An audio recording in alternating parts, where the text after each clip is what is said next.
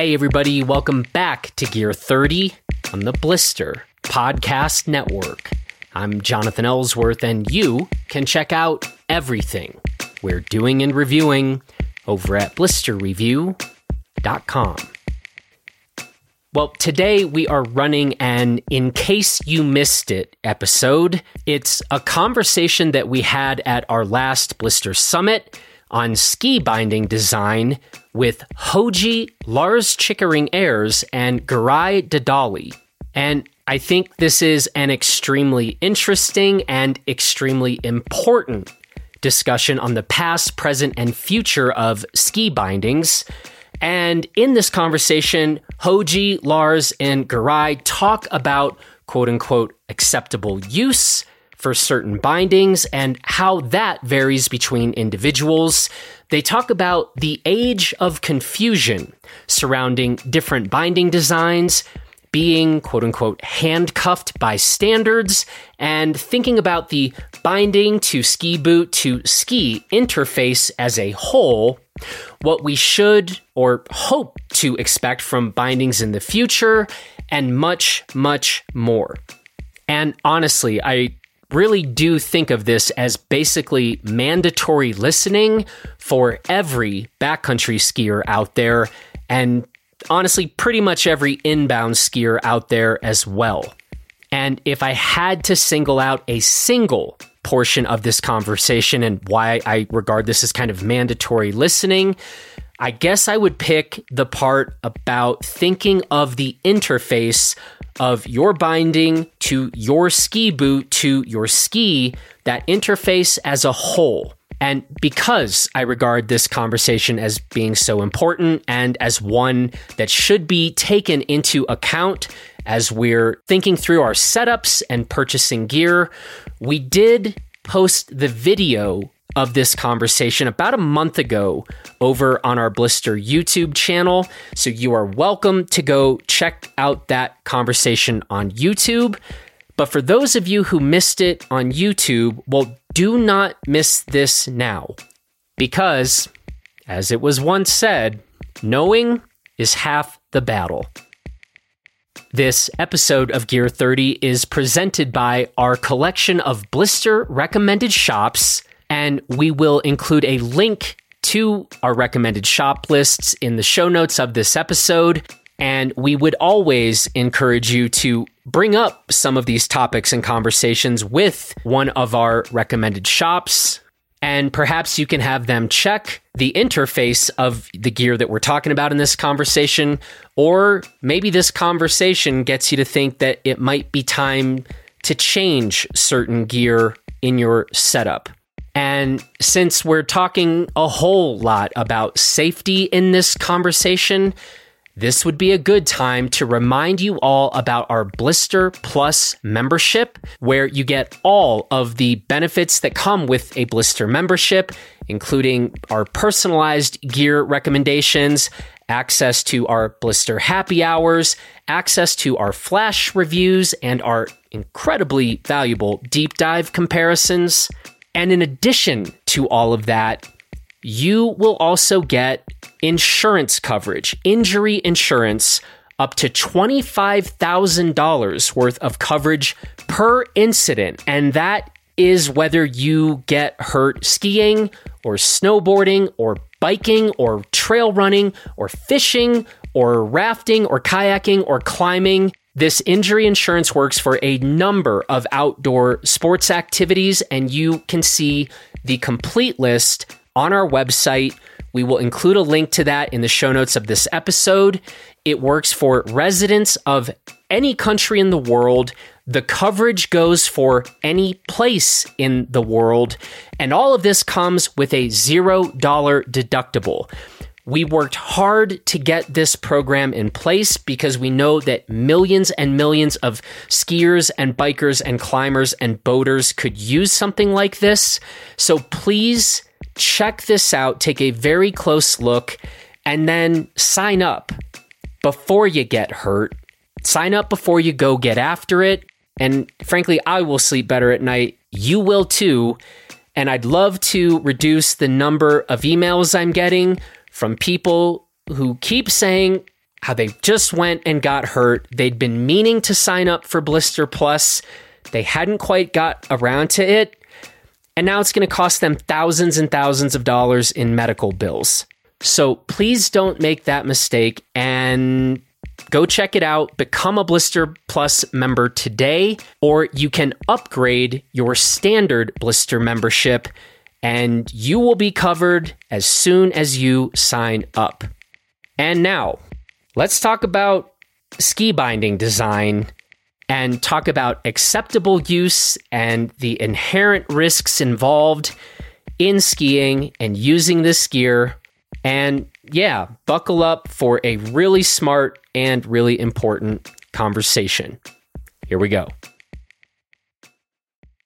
We are back on Valentine's Day. And you know, as a day to celebrate love and the loves of our lives, what better than to be sitting here for three panels in a row about our greatest love snow sports, sliding around on snow. With apologies to everyone's significant other. But anyway, happy Valentine's Day, everybody.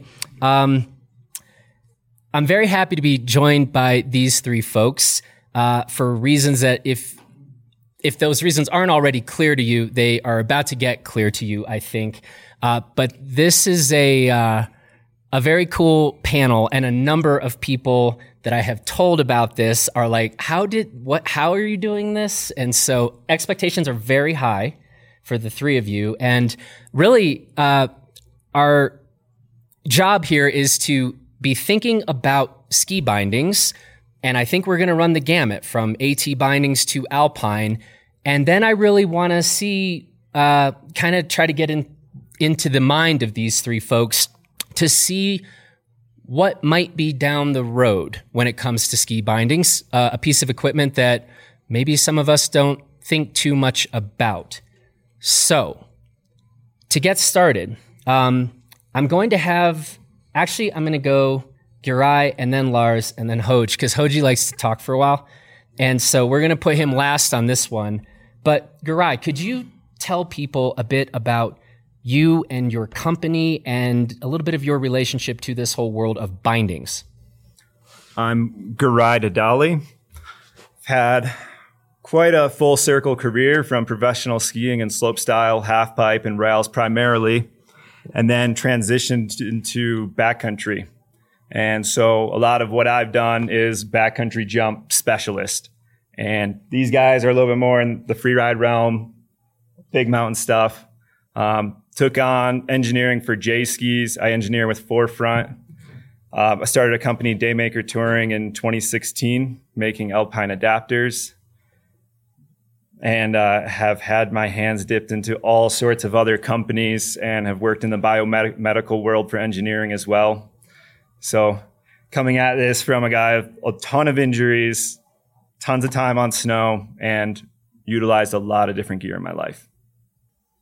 Lars, um, I've was part of the free skiing tour for a long time. That was the last reason I was here. It was long, ten years ago. Um, and that, from that, I moved on to uh, starting CAST Touring, which is a, I guess the first hybrid touring binding out there. And I've been just trying to figure out how to make a binding that does everything really well for for the last ten years. So, yeah. So Lars, my question is, what led you to start CAST? It was just we were skiing on tour, just skiing in general 10 years ago, it was pretty much Dynafit or Trekkers. I guess Fritschis were a thing, but there was nothing that was reliable to tour on and ski down that was also efficient um, to let us ski the way we wanted to.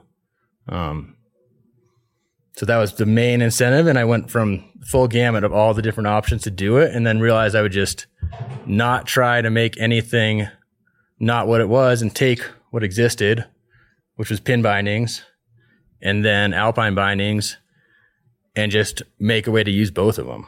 And that was the start. And we made a little quick change system, and it's just evolved into better versions of that over the last 10 years. And still pretty much the same basic idea. And there's been now quite a few other people have tried to solve that problem in different ways.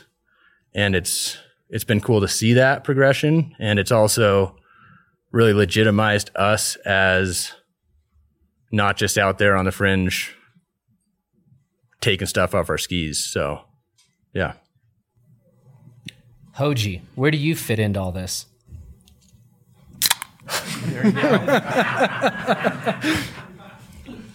Um, yeah, I didn't really do much with bindings, I guess. um, I guess my piece of the puzzle was a at from the early times of 10 plus years ago was kind of took a chance with low tech bindings, Dynafit bindings to when the boots started coming that the first boots with inserts that were compatible that finally were after 20 30 years of the only boots that were compatible with these minimalist bindings that were made specifically for ski touring were skiing wasn't the the primary use or like downhill performance wasn't the focus. It was walking. And uh, yeah 2009 10 they they made like a four buckle overlap boot with inserts and uh, i i contacted them got got some boots and bindings and uh, yeah put put them to use and and just tried to like see what you know if they if they could work because at that time like the the tech bindings the low tech bindings and primarily it was a Dynafit was the the main company uh, in the market they had existed and they were very accepted in the the ski touring world racing randonnée racing and like really like backcountry skiing people concerned about getting up getting down or going on traverses and weight was the the primary focus. But there weren't many people there were there were ski mountaineers doing crazy descents all over the world for 20 30 years already like trusting that system. But kind of how skiing evolved into f- this free ride skiing there there wasn't many takers on on seeing if that binding could uh, you know perform in a way or, or, if it was acceptable for for free riding um, so i was kind of this guinea pig test pilot There was others, of course. It wasn't just me, but that, that's where I got started. Gotcha. Yeah. So let's talk about this. What's acceptable, right? It seems like this is the kind of already now age old question, hotly debated, right? Um, often you are cited, Hoji, of like, tech bindings are fine, go ski hard stuff in them. I mean, Hoji does, right? Like, you've probably been part of a conversation that has gone like that. And so, how do you all think about this question of what is acceptable or wise to do across the gamut of bindings? For me, I would put the level of acceptability for what I want to do in the backcountry to be if I'm not comfortable riding Crested Butte in these conditions right now and flowing at my top level in that binding, I'm pretty much not going to take that in the backcountry.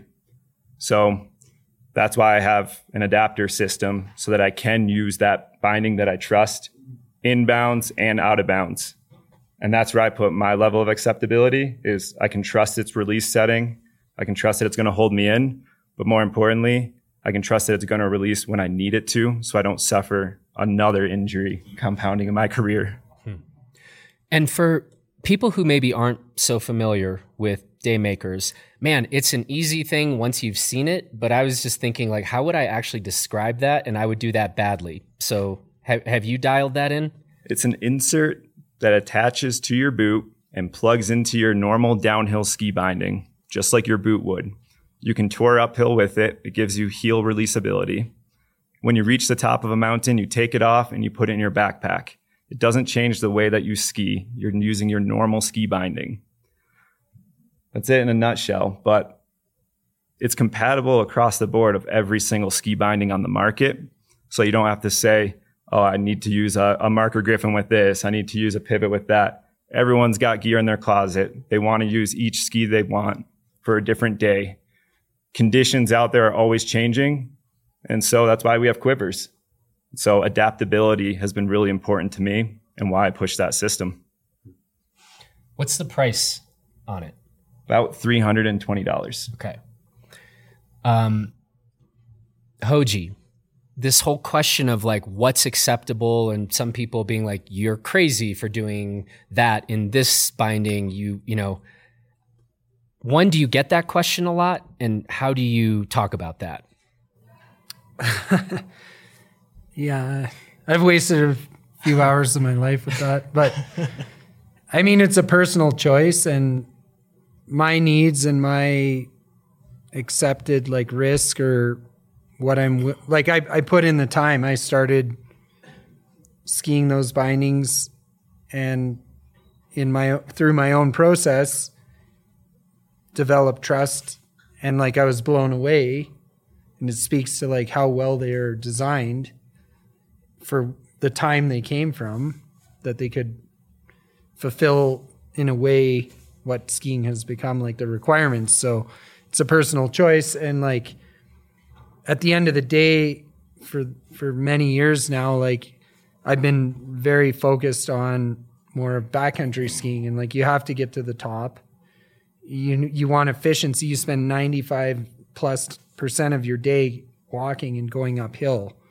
And I mean that that was the the the, the TSN turning point for me was like I, I've been skiing my whole life, and the whole time we're relying on chairlifts and in Canada or here too, like snowmobiles and all mechanical things and like, but the mountains are just there and like skiing could be more than just going down. Like that's what skiing was from the beginning. From that's why skis exist was for traveling through snow in the mountains on your feet and uh, I, I i felt like i just want to go over there but i can't you know and this this was a personal choice and like getting away from everything and and and just i'm a powder junkie and like the the these light bindings and and this kind of setup for those conditions are actually that's what i discovered. It's like it's actually very good.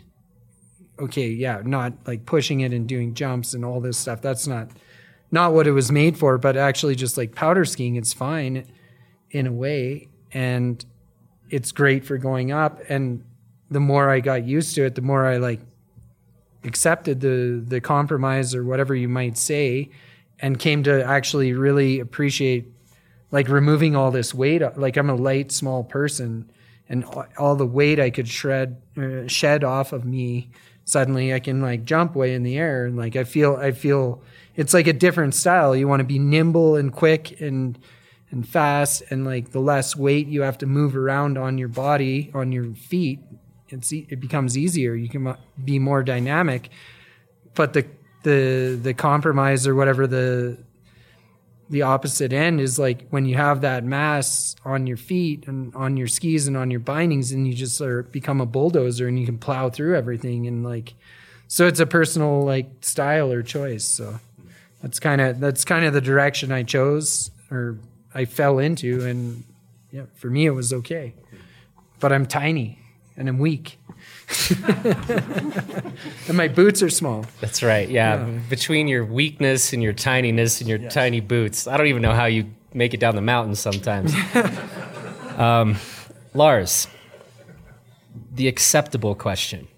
Um, I think that sort of ties into everything we do in the mountains. It's um, it's all about risk management. We got into that a lot last night with athletes, and it's there's all different types of things out there. You know, whether you're carrying your Avi gear, whether you're wearing a helmet, and I feel like bindings are one of the few pieces of equipment that's specifically designed with safety in mind.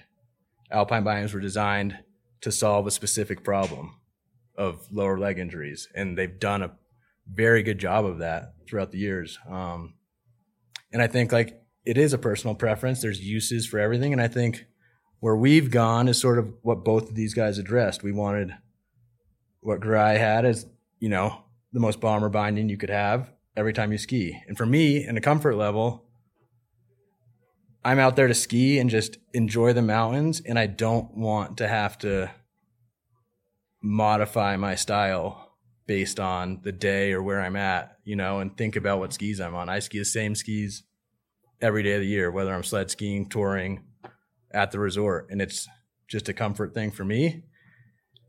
You know, and then I think as our company, we just tried to get both of those things, and we have the efficiency of a pin binding with you know a full on alpine binding. We sacrifice a little on weight and change out, but that's sort of what it is. And if people are willing to make that, then it works well. Um, and I think as Hoji was talking about, it's like if you're aware of what you're skiing, if you're skiing powder and you're Hoji and you don't fall, then pin bindings are perfectly acceptable. if you're the rest of us and you do, then you might want a binding that's designed to you know prevent injury. Um, and yeah, I mean, there's days I go out and ski without a helmet. There's days I go out, you know, and ski without partners in the backcountry. But it's like it's all just about that. And for me, having the consistency of my bindings and skis gives me the confidence to know that I can handle the situations. If I see something I want to jump off, I can without thinking about it. You know, if stuff starts to move, I can stop turning and go to the bottom. It's just like I don't know. It it is what it is. It's like one of the many things that you bring with you and it, it often gets overlooked. You know, whether it's someone locking out their pin bindings and not realizing that ski's not going to come off if they slide or their heel might release and it's still to cause damage, you know. It's a lot of stuff that's yeah, it's easy to just not think about, I hmm. guess. You all did a really good job, I think, of articulating these kind of three different points on this binding spectrum. And as you all were talking, what I'm thinking is, man, I don't feel like many, many, many skiers are clear on the kind of pros and cons and compromises. And that is, um, I don't actually even, I need to do better at thinking about how that got to be the case. But I don't think as an industry, we're very good on this right now, just in terms of, because, you know, look, free country, let people make their own choices. I'm fine with that. But I think there's a lot of people that just aren't very clear on some of the, the differences in these designs, technologies, et cetera, et cetera. Do, do, do you agree with that, first of all? Yes, yeah. Yeah, we're in a time of confusion here. There's Wow. just- This is there's a lot true. of random stuff that just doesn't add. You know, like all the standards, all the different bindings, all the a bunch of like things trying to retrofit, and like it, no one actually understands.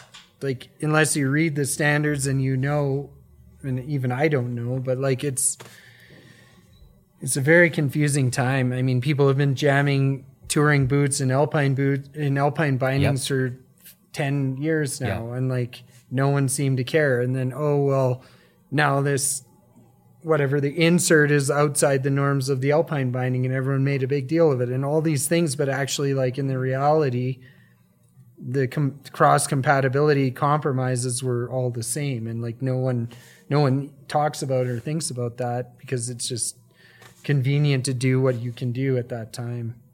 Um, so it needs to get it needs to get streamlined a little bit or or divided into like two specific now we're trying to fix everything with things that are we're dealing with two standards. One's the same age as me for like 1984 and the other one's like 60 years old i think mm-hmm. and skiing has changed a lot since that so that's where the future and like we Yeah. where we, we could take this conversation is like the, the sport of skiing and the requirements of the users and like the amount of people and just the diversity of what everyone's expecting from park skiers to alpine racers to pow skiing to ski randonnée like it, it's it's a huge amount of different requirements and some of the like where the main product sits is trying to solve all that and cr- and like retrofit things. So it's it gets very confusing very quickly. Hmm. Giray or Lars, do you have, are you sitting here frustrated about, what did you call it? The era of, con- of confusion? That was very. yeah the age of confusion the age of confusion. yeah. Damn, that's good. Um, are you guys sitting there thinking, yes, we agree there's a lot of confusion, and this is clearly how you reduce confusion. Thoughts on this? That's gonna be a tough one. Um, I don't know. I think that sort of goes back to starting at the beginning and what alpine bindings are and what touring bindings are very different things, and they were created for very different reasons. Um, as I said before, alpine bindings were created because skiing was suffering somewhat of an epidemic of lower leg injuries. The first bindings out there were just went from straps, you know, strapping your boot to a wooden ski, in which case you couldn't turn, to mechanical. And once they went mechanical, all of a sudden you could turn. It was awesome. Skiing blossomed, but then essentially there was, you know, a ton of lower leg injuries, twisting and boot top fractures. And we created a standard and products that eliminated that injury, not entirely, but to a huge extent. But they couldn't tour. And then I guess it was in the late 80s, early 90s the pin bindings were invented sort of as the premier touring, but they were invented without any any consideration of that. It was to solve the problem of moving through the mountains and still being able to ski. Um, and I think for a long time, as long as Dynafit's patent lasted for 20 years, they sort of had the full monopoly on that, and people just accepted them as different things. And I think the confusion really started whenever that was 2012 when that patent expired and all of a sudden there was a huge incentive for the industry to just legitimize that you know and make that segment bloom and the way to make that segment bloom was to ignore the fact that those bindings didn't meet the safety standards of alpine bindings and there was a lot of it wasn't really effort it was just sort of turning the other cheek you know tech shop techs who would never let a binding leave their shop if it was an alpine binding without passing certs and getting their identification we're mounting pin bindings, sending people out on them and thinking nothing of it. Um, and that's sort of just the baseline. And for us, we started in 2012. We're a tiny company. We didn't have the resources to get to certified or pass ISO standards. We did the testing to make sure our products met that safety standard, but it was sort of a blessing because it was there was so much confusion that we could just put the product out there. And there were a couple people who sort of called us out on it, but we knew that it was safe and worked like an alpine binding. But had it been 10 years earlier, there wouldn't have been a shop in the country that would have mounted one for us. So, and it, that sort of continued, I think, with the advent of, you know, as the Kingpin followed our first lead and then the Shift and now the Duke, that whole segment of trying to do both has become more mainstream and people have realized that it's important to have a releasable binding, and the industry's trying to sort of reestablish that as something that's important. And it's hard to do, especially with the new boot standards. And you know, I've got one employee who handles our customer service, and he would very much attest to the confusion mm. of all the boot, especially the boot standards. It's like there's now three or four, and just we've created AFDs for all of them. It's just trying to figure out, you know, to the average person what works with what is a rather daunting task. Mm. And I think I think we've sort of reached a point where I don't see anything super new on the boot side coming out. So I think bindings will catch up and people figure out what's going on. But um, yeah, it's not real clear how to uh, get over that, you know, 15 years of sort of pretending that these two things were equivalent. Hmm. But the uh, yeah. You you have to meet Fritz because like he actually I know we he I, and I've had a very good yeah, conversation like, about this, but yeah. If you take the the low tech bindings and you ski them unlocked on the skis of the time, like he had to pass all kinds. Yeah. It wasn't DIN, but he like those bindings are like he he spent twenty years to make them. They do. they do really like yeah. it's. That's the problem is we're skiing on a hundred 120 and sending it in like huge boots that didn't ever fit in those bindings and locking them and all these things like and and all the work that he did has been completely ignored hmm. by other companies. Like he actually put in the effort like he didn't want people breaking their legs and bindings not coming off and like they were never intended to be ski locked. There's all there's all the history that's been kind of glazed over. Like those bindings were developed with to in their own standard to be safe. Like we're just pushing them. We're taking like a carbon road bike and putting it going in the Whistler Bike Park. Yeah, that's You know, like it's not it's not really the work was put in and it was done in a way through a lot of time and effort and trial and error. So it's just the use of those bindings we're we've we've kind of transformed it to what they were never like at the time what they were meant to do on the skis and what skiing was they were quite all right You owe us a beer. all right that's fine I, round of beers i'll pay i got my card yeah Yeah, I'd, Please, I'd, I'd someone. agree with Hoji here with intended usage. I think is is the biggest point to push. And in the end, everyone's in the industry to sell product, and so they'll do what it takes to try to sell their product. But for me personally, I answer so much customer service, and if someone says that their intended usage of getting out touring is to go do ten miles, do four thousand vert, I'm not going to push them to my own system. I'm going to push them to something else where the intended usage is that. And, you know, for me, I'm into more, I'd say like starter systems. And it just so happens that that starter system is really good for people trying to ski at a high level of jumps and cliffs too. Because you're going to, I'm going to put the trust in the binding manufacturers who have put safety at the top of the line for 60 years innovating on these bindings. So I try to take that question out of my hand and put it in the ballpark of those companies. So a big thing that I've faced is I make the adapter compatible with all different types of boots. And we have these changing boots all the time that Lars hit on. I saw walk to ride begin to hit the industry. I mean, what was that? What was the point? No one agreed upon that. Yeah. And then grip walk, I'm pretty sure there's some different heights. And I've 3D scanned every boot, every binding into my system to make it compatible with it all. And one millimeter makes the biggest difference. So to say that this boot has grip walk and it has grip walk on the side and it's a millimeter different in height is completely unacceptable.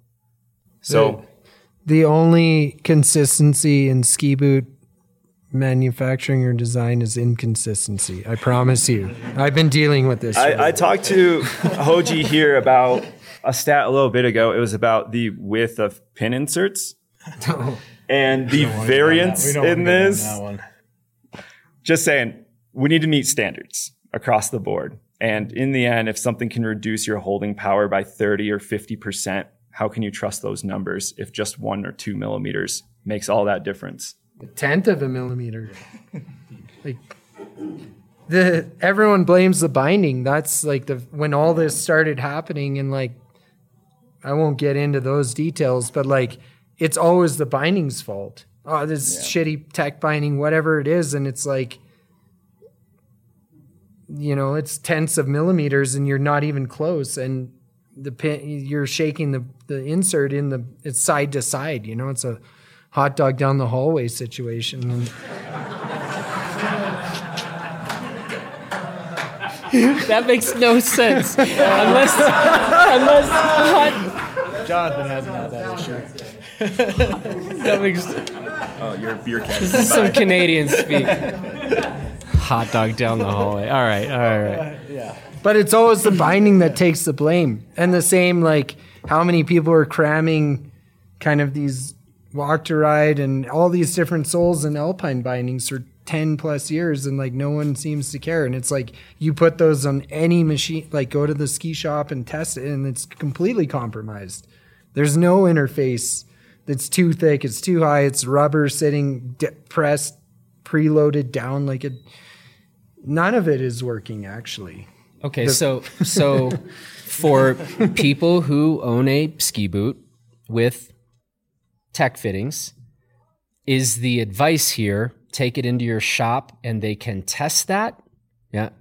And so and then and then the question is, are you all talking about um, improper tolerance levels on a new boot or boots that get you know worn over time where are you seeing the bigger issue new boots or you know somebody who's got 60 days in a pin boot I think that goes back to the difference between pin bindings and alpine bindings. There is a standard for alpine mm-hmm. bindings. That standard is plus or minus a millimeter, which two millimeters is a pretty significant amount. There's mm-hmm. bindings that have adjustable toe heights. There's bindings that have preload on them, but two millimeters in an alpine boot that allows for wear over the life of the boot. Manufacturing discrepancies. Most alpine bindings can account for that. The different boot soles is a whole nother nightmare. We have three different AFDs for a binding to, and we have to deal with talking through each customer which AFD fits their boot. But on the flip side, there is no standard for pin bindings. The closest thing there is is the Dynafit certified pins, which mm-hmm. come from Dynafit and meet their standards. And as Hoji was saying, Dynafit put the work in to design a binding that released properly with their boots, you know, at the way it was designed. And that I fully respect and it is something true. The frustration I think a lot of people experienced is I don't know if it's Dynafit or the industry, that was just sort of held through proprietary technology and it still is. The only thing that meets the standard is the Dynafit inserts. Um, but it's such a small discrepancy.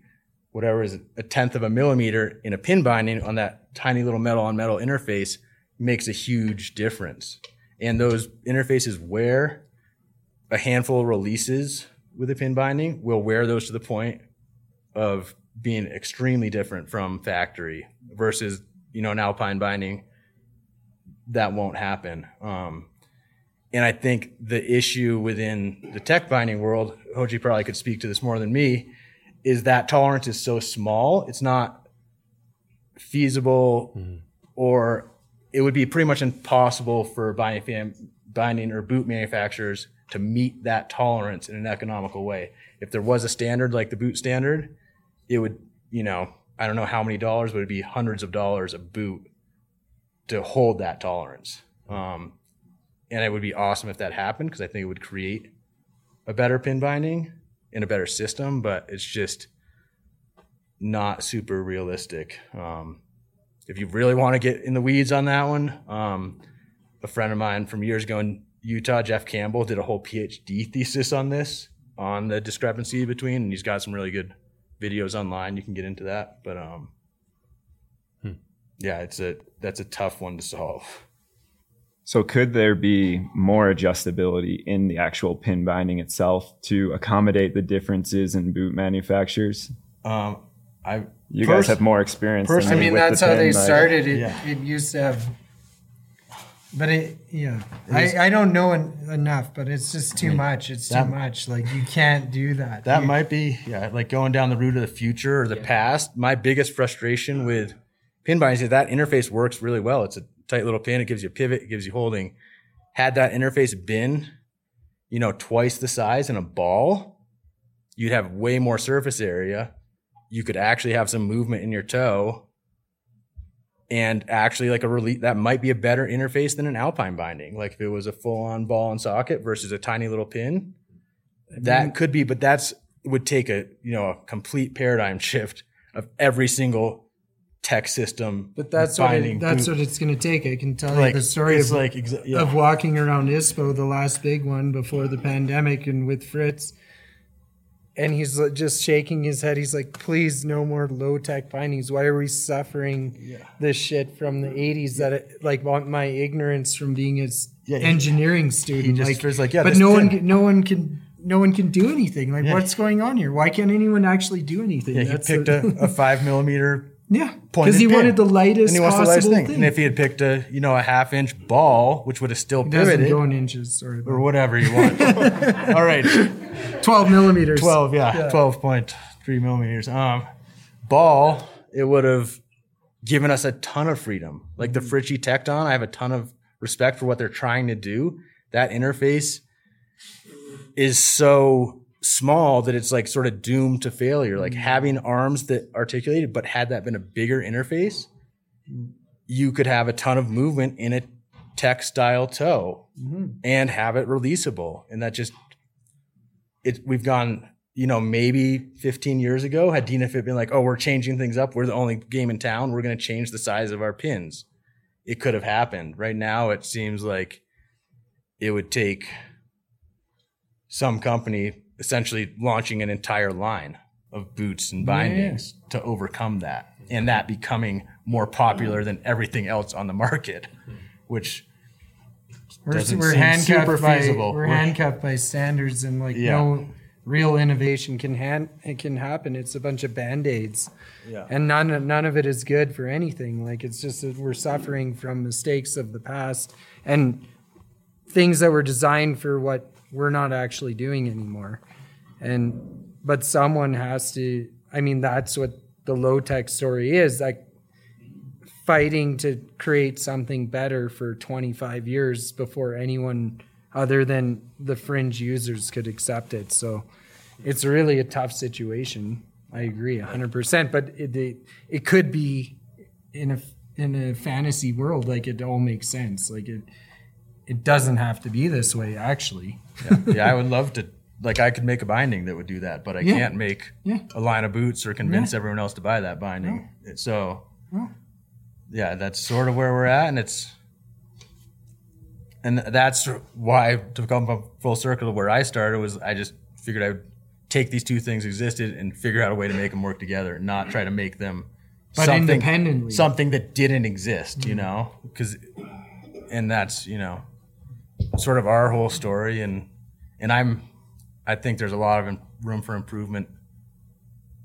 Actually, on the alpine side of bindings, and that's where my head's at. But You um, don't say. yeah, and it, and you, there aren't any other companies. I don't. I guess, like listening to the ski um, talk from yesterday, it was really cool to see that evolution in skiing, and that's my sort of biggest, most exciting thing about what I've done is surviving, creating a company that's now viable. Is that there are four binding manufacturers, you know, at the macro level, we're the only outside the pin binding world, which has a ton of micro. We're the only micro company even thinking about the alpine world. Um, and most of those other companies are pretty set in what they're doing. They're not trying. Um, and that's a enormous, enormous engineering and design hurdle to create a better alpine binding, but that's more the direction we're trying to go. Okay, that was a lot. Um, but two very cool things. One, I love the phrase handcuffed by standards because if somebody's out there being like, yeah, why aren't these companies doing better?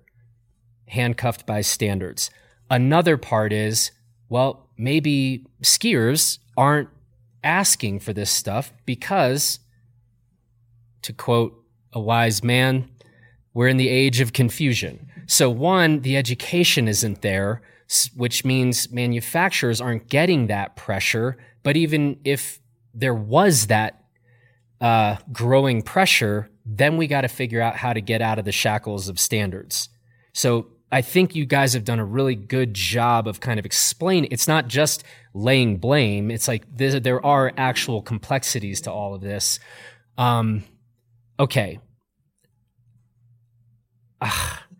um, whose idea was it to not make this one three hours long? Um, but let's pivot to alpine bindings, and maybe we. I, I think you've you've presented already some really interesting thoughts on the AT side of things. Um, let's get weird on the alpine binding side because actually Lars and Giray, you've both actually said, "Hey, this is great." Uh, these bindings, you know, and standards have existed for many, many decades. And yet, if we were going to be thinking about what innovations could happen on the alpine binding side in the next five years, 10 years, 20 years, help us out. Let's get weird.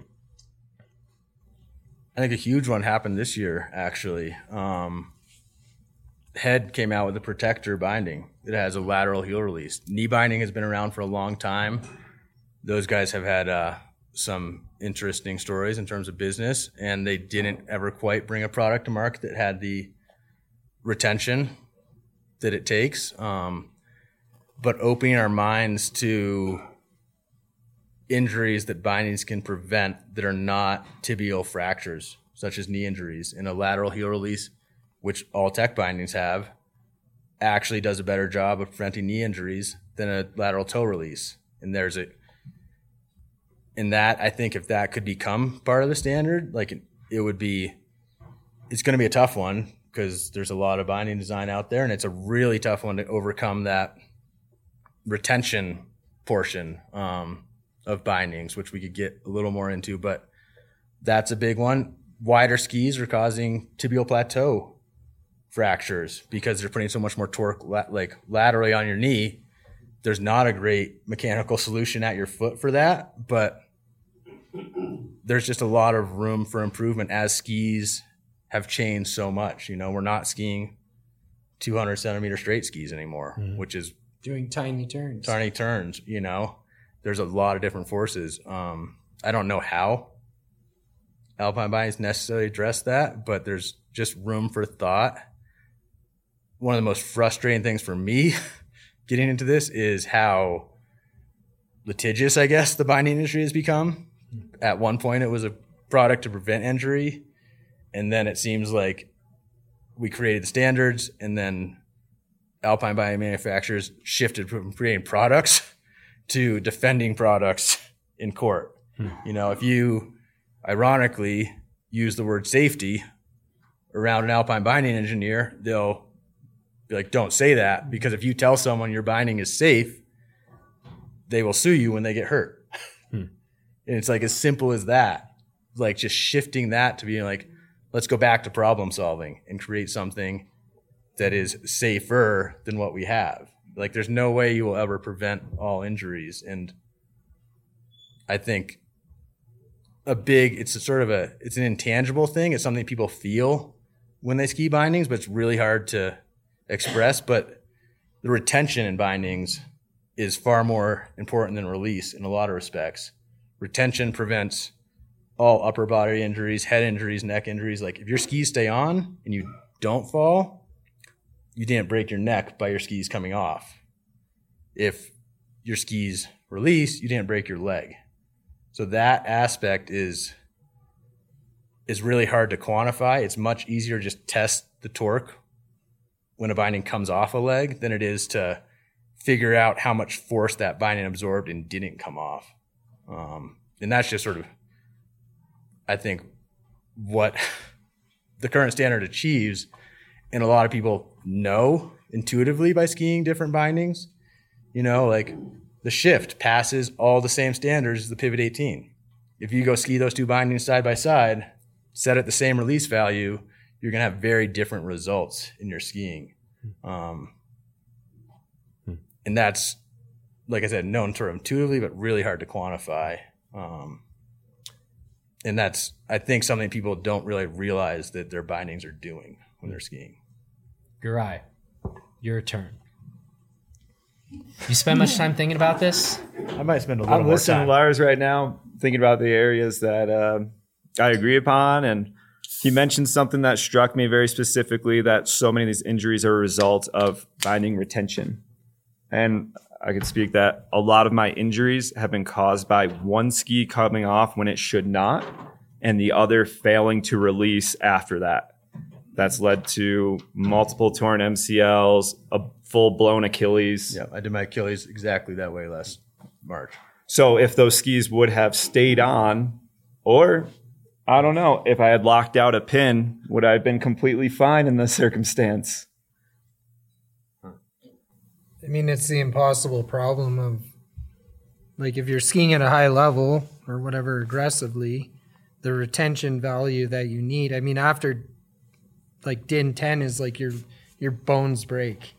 Like there should have never been above DIN 10. That was from what I have been told. Yes, that is the that is the highest. that is The, the, chart highest. sort of ends there. that's and then like to, then you're Say like, more on this. I don't think many people have heard this. There That- shouldn't be higher than a DIN Like DIN 10 was like your legs bones are breaking. Because I only But for ski that- 18, so yeah, I, That's Exactly. that's a specific fall though. No. Like, Yeah, but that's that's the problem. I've taken like DIN 15, landed on a cliff back seat and exploded upwards and come out of my bindings. yeah, but that's that's the point. Is like Nothing happened. it's it's it's not like the retention is what you need to achieve high performance skiing and these impacts and all this stuff. It's so much higher than injury. Like you could fall off. I've had know people who get off the chairlift and someone takes them out and they blow their ACL because of a twisting slow fall. And like you need a din of 0.5 to come out of your ski. So it's like it's not a consistent what an injury, what kind of retention failure would cause an injury doesn't actually equate to like what the retention of skiing at a at any kind of level with impacts and different like it's all it, it it doesn't make sense like it doesn't actually make sense that's why there's no safety binding because I- if had a safety binding the din would be 0.5 and you like mm-hmm. lean forward to buckle your boots and you come out of your binding Yeah. but then if you get off the chairlift and someone takes you out, you come under your binding, and you don't blow your ACL. So it's like a, it's not a, it's not a like a thing where you can just say, well, I have DIN 15 and I'm never going to come out, but suddenly I come out perfectly every time. Like it's not, they can't quantify. There's too many things going on, too many directions, too much force, too much. Like it, it's you can't do it, or no one has been able to do it. Like Tough one, yeah. the alpine bindings are great, but like they can't solve ACL problems of people falling over in an awkward situation at slow motion. Everyone blows their knee. It's a common thing. It's like, well, I just fell over, sat down, and like my knees, and and that's it. Like, oh, or you tomahawked like crazy, and you're fine. And your skis came off, or they didn't, or whatever. So it's so random. Your your joints, your bones, everything is not made to have a two meter lever on it going in every direction. Like it's a very tough problem. it's a super tough problem. That's yeah, that's a rabbit hole. I think Yes. um, yeah, the standard was written for essentially like the, crash test dummy, 90th percentile male under certain circumstances, and that was the the torque and just straight lateral torque. 10 was essentially the highest that a you know 200 pound six foot four man's leg would break at in straight torque. But when you're not moving slow, when you're moving fast, you have more more momentum. Your binders really like I know I've now turned my dins down, but when I competed, I would you know I'm 150 pounds. I would ski with my dins at 16, and I would be conscious of it. It was like skiing a pin binding. If I was in a comp run, I knew my skis weren't come off unless I was moving quickly. They would still release super reliably if I was falling at speed, and I would you know I wouldn't always be in perfect control of my tomahawks, but I would be like, all right, I'm about to hit hard. This is where my skis should come off and like flex through my bindings. My skis would release, you know. But if I was skiing a groomer, I would be very conscious not to let my tip hook, and that's some. But it's that was just a personal experience of knowing the forces that I apply to the binding, and it applies back on me, um, and that's that standard was figured out. Yeah, just as best they could, essentially against a test dummy, like in a lab with what the strength of the bone is versus what it was very much just scientific of where your leg should break at this torque. And I think Hoji's point, it's actually somewhat accurate. Like if you're moving slow and you just apply that torque slowly, it's probably gonna break your leg if it's above a 10 and you're my size. But if you apply it with force, it won't. And that's Binding's trying to do a lot, I guess, of things.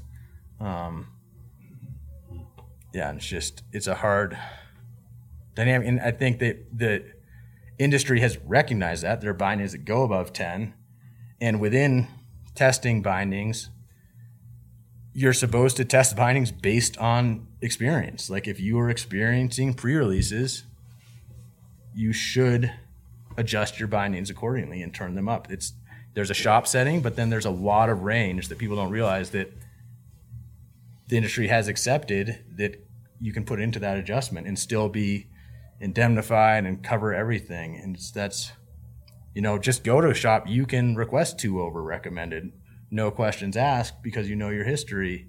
Um, but then when manufacturers test bindings, there's a whole on like actual physical testing and those results, you know, and it's essentially you ski them as low as you can and you continue turning them up until you stop experiencing pre-release because that is the most important thing in preventing all the other injuries. Hmm. That makes sense, but that's the point where you do have that injury. unfortunately. exactly, yeah. I think we've all been there of experiencing the lower din and trying to be safe. And you're like, well, I pre-released, I pre-released. Get up to that point, and then you take a fall that's extraordinarily different than the rest. That does not make sense in your mind for years after it. And that's the one that you got severely injured on. And that's the thing. You build up so much trust in this system going from eight din, nine din, 10 din. And what happens in life isn't linear. It's not at all. Yeah. So that fall is not going to happen in that same way. And uh, a lot of times, like pushing it as athletes, yeah, we're riding at a super high din and we're pushing the limits. But a lot of times, it's like the really small circumstance that ends up being the one that hurts you the most. Hmm.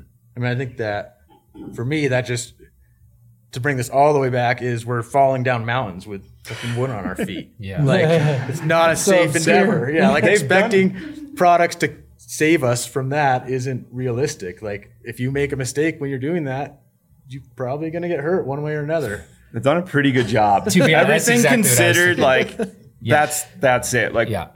there's so many other factors of like was the binding adjusted properly for your foot and i can mm. tell from like the customer service stuff i'm doing that people will have brand new boots you mentioned this earlier the settings brand new boots and they'll have like a millimeter of play up and down in their binding for their afd adjust they had new bindings they had this that maybe they swapped out a boot but did they take it to that shop and get it approved so there's so much human element and then mm-hmm. every time your boot wears did you account for that and so maybe that fall and the injury is a result of that. There's a lot of factors. All of our bodies are so different. And I don't know, did you go read the latest like exercise program before going out and skiing and do the last three months training for that fall? Hmm. Hmm. All that plays into it. I love- If we wanted to get into the alpine, like where could we Yeah. go? yeah. I mean, we're dealing with like this essentially plate on the bottom of your foot for skis that were 60 something millimeters and this kind of toe and heel lug. And like everyone here is walking around like robots. Mm-hmm. And it's, but that's where it could actually change. And they tried in the 70s and 80s. there's all kinds of, and it just never made it. But like by today's standards and what's going on, and like what people want and the width of the skis, and like walking around, and not even for touring, but like you could make, you could delete all that that whole thing except for like alpine racing and make something that's actually much more usable for everyone out there, I believe. And also considering like a big thing with alpine bindings is snow icing, grip walk, chewed up. Like it's just you're dealing with you're clamping something in that if there's anything in the way, you're compromised. Mm-hmm. And it happens all the time. And like so you could think outside of that and make something completely different than nothing that we could think of. You could look back to that stuff from the 80s and 70s and like with today's mindset and technology or whatever, there could be you could achieve the same results that we have with this block on your foot only designed for race skis basically in like a consumer way, I think. Hmm. But it's the same problem with the you could make bigger pins, you could do all this stuff, but like how do you how do you cha- you can't we're handcuffed to this like from 1950 whatever I think it is like when skis were this like this and no one cared. You just après and fell over and no one cared because you're in Europe and it doesn't matter. I think to, to see that innovation, we would need to see boot manufacturers Yeah. working directly with the binding and Yeah, but having like the full integration system where you're not going to meet those standards. They're going to be thrown out. Yeah, yeah, from there. completely deleted. But like, how many, how many? Bre- there's major powerhouse players that make boots, bindings, and skis. But totally not cross compatible. Everything yeah, that we make no, now is cross compatible. It's going to be. delete. But it has Straight to be up. so much better. To to, I mean, look, low tech. It was so much better than all the other touring stuff for uphill performance. And even that took 20 something years of fighting and all this stuff just to get it. And now it's everywhere. But so people, the industry is like it's manufacturing. You, electric vehicles or whatever. Like it, it, it takes so much time. You could have something so much more advanced, but like it takes so much time to like make that work. So that's what we're, that's what we're dealing with, in my opinion. And we're just skiing. It's fun. Like we've got pieces of wood strapped to our feet, and we're wiggling our ass, and hopefully we're not breaking our knees. You know. That's what Yeah. it is. Yeah. Let's open this up to just a couple of questions. Um, so the question is from each of your particular perspectives and roles you're playing in these different companies, this world of ski boot, ski boots, and then the accompanying bindings playing nicer together and creating sort of the ideal system given where your different kind of companies lay on the spectrum, what would that look like? Giray, you got to go I'm first because this about, one's hard. For me, if I'm thinking about my greatest problem out there for the way that I want to ski is if I'm going to go do a huge approach to something and ski that line the way I want to do it, it's not going to be on my lightweight gear that I have. So if I need to get further out there and trust my bindings, I need a lighter weight downhill binding. I need to break the thousand gram barrier for a trustable binding for downhill. We can make an adapter system, whatever, super light. We get a 200 gram one. Great. But then my boot that I trust too needs to get lighter and lighter. Pairing everything up is super important in my mind. So when I have someone who's going on like a burly downhill ski with metal reinforced, and then they go and ski a super lightweight touring boot in that, and they're like, oh, this boot's not enough, or like my system's not light enough. I'm like, well, like think about losing weight on the ski. Pair every single thing up, like cut your toenails, don't eat that burrito, lose some weight everywhere. And so like look at the whole everything as a whole. And your performance will get so much better. And I look at how I tore my Achilles and I rode my full on powder ski. It's not metal reinforced, but I have a, a pivot binding on it. It's 117 powder ski, fairly strong, and I used a touring boot that day. And normally I'd use a downhill boot, and I folded that in half. Mm-hmm. And so couldn't didn't have the release. I would have used my lighter weight ski that's more flexible and a little bit more rocker in it to pair with that boot and say a lighter binding. I feel like I it wasn't necessarily the binding's fault that I blew my Achilles. So would I love to have like a lighter binding on that? Yeah, those things. But thinking about your system as a whole is like what I need to do and where I think a lot of people need to think about the whole issue and their setup. Lars? I, I would just sort of second that. Um, I think that's a it's not quite addressing the question, but I think from a consumer standpoint, and Hoji got into that earlier, thinking about what you're doing, you know, whether you're putting, you know, a touring boot in a Pivot 18, and just like I think that's sort of why I I tried to get pin bindings work back in the day, but I wasn't comfortable in a touring boot, and I was skiing. I was converting my full race boot, and I just had so much more power than the binding could handle that I was like, this isn't going to work. And it was mostly driven by my boot, you know. And I think that's where Hoji at, where he- he's got a system that's light all the way throughout, and he skis it accordingly. You know, and it's realizing that from your own perspective. You know, as you know, this new big four buckle Dynafit boot came out. It looks awesome, but I wouldn't go put that in a super light and put it on my you know 194 charge skis. Like you're then going to have your point of failure be the binding. And it's not the binding's fault. It wasn't designed to handle either of those things. Mm-hmm. So, from a consumer standpoint, being conscious of that and getting your, you know, what you're using to all sort of get together is super important, whether it's just having the right AFD or pairing your ski with your boot and having the right binding in between. Um, that doesn't really get to the, the question of I don't know what what black magic we're Yeah, gonna I mean- come up with, the um, ideal setup of pairing the but that manufacturers. is very important. Um, I'm glad it led us there. Um, I don't know. I guess is my answer to that question. That's a very tough one to solve. And I think it would just take. I, I don't know what company has that ability. Um, I've feel like we're in a unique place to try to lead, but we,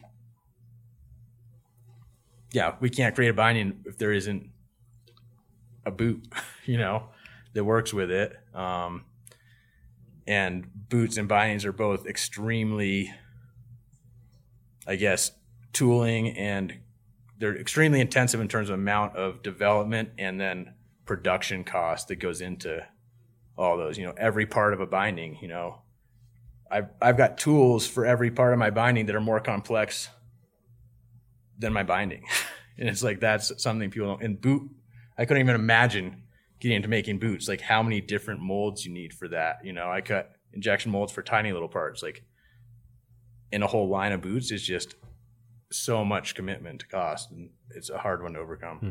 Well, I mean, that's from the Alpine side. That's like exactly why it is the way it is because it works somehow. It is standard, and like they those bindings are made so coarsely. There's no precision. It's just rivets stamped together. It works super well, but it's they've developed that af- after so many years to be very efficient to make. I mean, you would know this from from what you've developed and gone through and going to dealing with tech interface and everything like it's every tolerance chain every every kind of detail that you have to be precise on like alpine bindings are very good at not being that precise one millimeter up and down and like not not that that's a bad thing it's like a better thing because it becomes easier to manufacture and cheaper and everyone can get them and and they can make they can make make them as they do. So it's, it's it becomes really tough. Uh, that was one of the things that held tech bindings back was it was a precision made little machine that's not just a clamping thing that can tolerate all these different uh, tolerances. Like it's it's a very precise thing comparatively to alpine bindings, and that's why they were expensive, or they're they're still expensive. Um, so you want to get into manufacturing, like I didn't just touch on that, but I, I don't even know. But it, it gets the hard, the more precise something has to be, the more expensive and costly. And like when you're saying with the pin, like it's just it becomes crazy. Like hmm. to get everyone aligned on the, the to to finally answer the question, like yes, how do you get Salomon, Tyrolia, marker, look, and sit them in a room and tell them like, okay, let's just do like we know the problems. Like the, the number one thing about all of this is like we know the problems, or we could try and identify with alpine bindings, with tech bindings, with hybrid bindings, and the, that's the point is like identifying those problems and limitations and starting over and with something without being like we have to fulfill this we have to fulfill this this this and this and like forget all that forget everything but to get all those big manufacturers and small manufacturers to sit down at a table like we're doing right now and talk about it reasonably and not be trying to outdo each other forget it you know like Sound, sounds like the conversation we should have next year Yeah. at the Blister yeah Summit. yeah it's it, it's really tough like that would be the best Yeah. like in a fantasy world you just get all the the people at those companies that are actually doing the work and like everyone knows the problems and limitations and like we collectively sit down and say okay we know all that that's the most important parts of starting over and where do we go from there but that's not how like capitalism and like that's that's not how this works hmm. I, i'm sorry Not yet. Not yet. Man, you sound so pessimistic. no, all of a no, but I'm a realist. Like I'm the happiest guy, but um, So the question is you've talked a lot about these tolerances and how tight they are.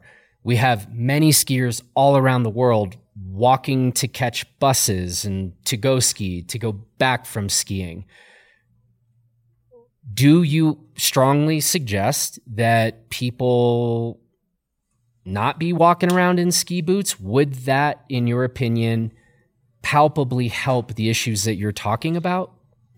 Um, I think that that it, it definitely would not hurt. Um, the frustration of for of grip walk, one of the frustrations is it's created a much smaller contact point with alpine bindings. Um, you do have a better walkability potentially, um, but that contact point can be damaged more easily. Alpine bindings spread out a little more. Alpine, the old standard. Um, most bindings are adjustable or have a mechanism to adjust. The looks have preload built into them, so they can accommodate that. Salomon's, you got to adjust them. So I think it would just be yes, it's good to wear boot covers if you're going to be walking a long ways, but also just pay attention to your gear. If your soles are worn out, maybe replace them. You know, and if you've been walking a lot, maybe get your bindings checked again or readjust them to account for that wear. Um, yeah, there are ways to do it, but boot covers definitely won't hurt. And I guess that's pretty much just Alpine Yeah. specific. Tech inserts don't get worn out when Yeah. you're walking. Giray? I mean, I feel like Lars Got it? nailed it there. It's pretty concise. Yeah. Hoji. Uh, from what I've seen, uh, just in the in the field or whatever, is like the problem with grip walk or alpine is like, and, and for this walking on the street and gravel, maybe it's not like yeah over time yes for sure i mean boot cut that's why they have the cat tracks or whatever it's great actually. Probably you should use them for sure.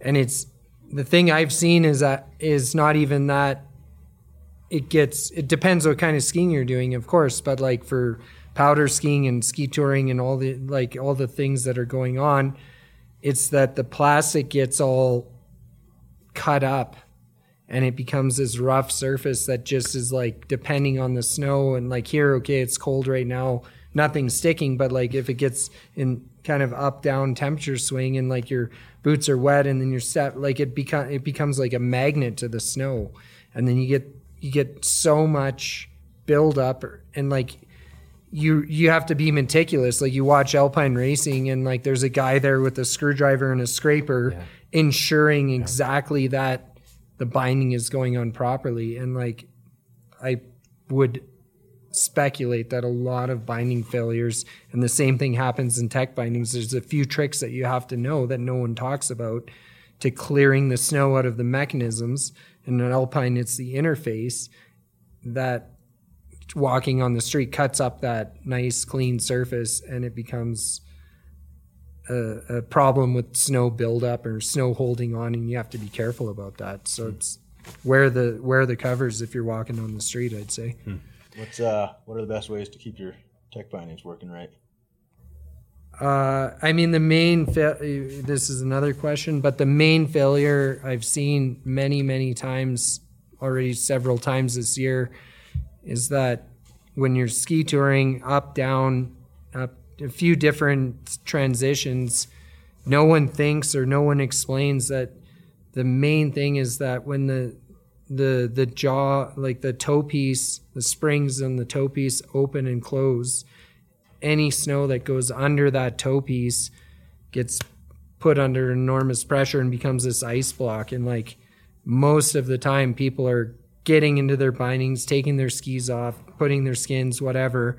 And they do that a few times in the right, you know, starting in warm snow at the bottom, you go up to the powder at the top or whatever colder snow, and you get this ice block that's basically sitting underneath the spring assembly, underneath the jaws of the the, the pins of the toe piece, and this is basically like blocking the binding from closing properly. And most people step in and okay, it's in somehow, and they click in. Like the mm. correct procedure, from what I've seen and been shown and done for ten years, is as soon as you want to put your ski on, you look okay. There's some snow under there, ice doesn't matter, and you just open and close that binding toe piece several times with like a pole handle.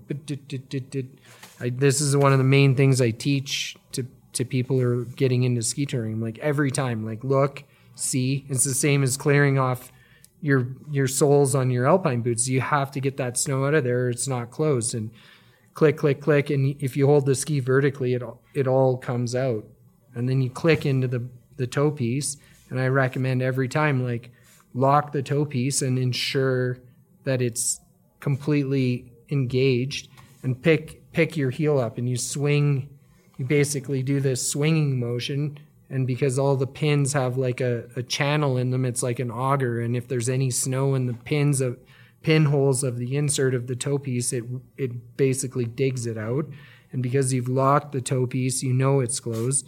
And then you s- step into the heel, and then you put it into the unlock position in the toe. And if you do that meticulously you de- develop that is the same as like clearing off your soles of your alpine boots before you step in your alpine bindings, you'll probably have a very successful chance that your binding's actually on properly. But this isn't a common thing that people know. Hmm. And a lot of bindings get stepped into. There's ice under the toe. They never locked it. It's not even in, and they go skiing. I mean, I did this twice already this year, watching a ski come at me for hundreds of meters and like playing the football guy receiver and stomping on it, and then looking and like there's an ice chunk under the thing and the under the toe piece, and the guy, yeah, no, no chance, you know. So Um, yeah, this is hot tip. hot tip. Get it out there. This is my promise. We're going to have a hell of a lot more binding talk on Blister, on some Gear 30 podcasts with you all. Um, this is exactly what I wanted tonight. Tonight, I, this was not about finding definitive solutions, but I think you all have done an incredible job of priming the pump and getting us to think through all the different components of what's happening. And that is actually what I really wanted to happen tonight. And so I'm very, very grateful to all of you for that. So to be continued, I'm making your fantasy panel session happen right here next year. That's another promise. Oh, me. But I've got a great question to forward onto those that panel Okay, too. good. I want to Well, see that's you- weird. You all be here next year too, then. But we'll keep this going. But let's solve. Can it be like the UN? Like everyone has headphones, Yes. like headphones with like different like. yes, we could do that. Um, anyway, seriously, many, many thanks to you all. And um, I think we've all learned a lot, and probably each of us has a different thought or two or hot tip um, to take away. So thank you very much. To be continued. Thanks, everybody. All right. Well, this is where we would normally do our crashes and close calls segment, but I think the whole conversation you just heard basically counts as our crashes and close calls segment. So, yeah, folks, this would be a good reminder to sign up for Blister Plus to get that injury insurance before you go out there and get wrecked. It Happens to all of us. Now, on a different note, let's talk about what we're celebrating this week. Uh, I am recording this Thursday, May 18th at 10:15 p.m. and I am celebrating with an East Coast transplant beer from New Image Brewing. This is one of my favorite beers in the world actually. And what I'm celebrating is on Saturday I'm heading to California to go see the girl I'm dating. You know, a lot of times here in Crested Butte, I'm kind of on that program where sort of wake up, work till midnight, take a break somewhere in there to either get on the mountain skiing or get out running or biking. But um, it's some long days, and I'm really excited to uh, to go see this person I'm pretty into out in that wild land of Los Angeles.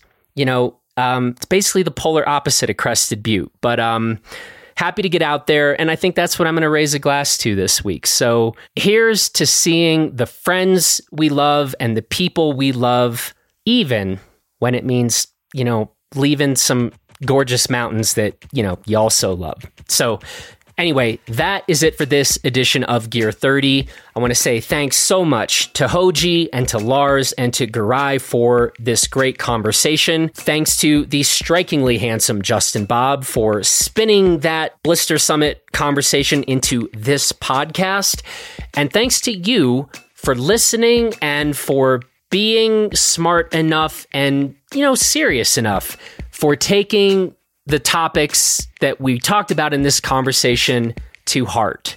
On that note, I hope you all have a phenomenal weekend, and we would be forever grateful to you if you would take just 30 seconds and leave us a rating or review wherever you get your podcasts if you find conversations like these important and, and maybe even enjoyable probably at least significant. And that will just help us keep this whole enterprise going and growing. All right, everybody, thanks. And we will talk to you again real soon.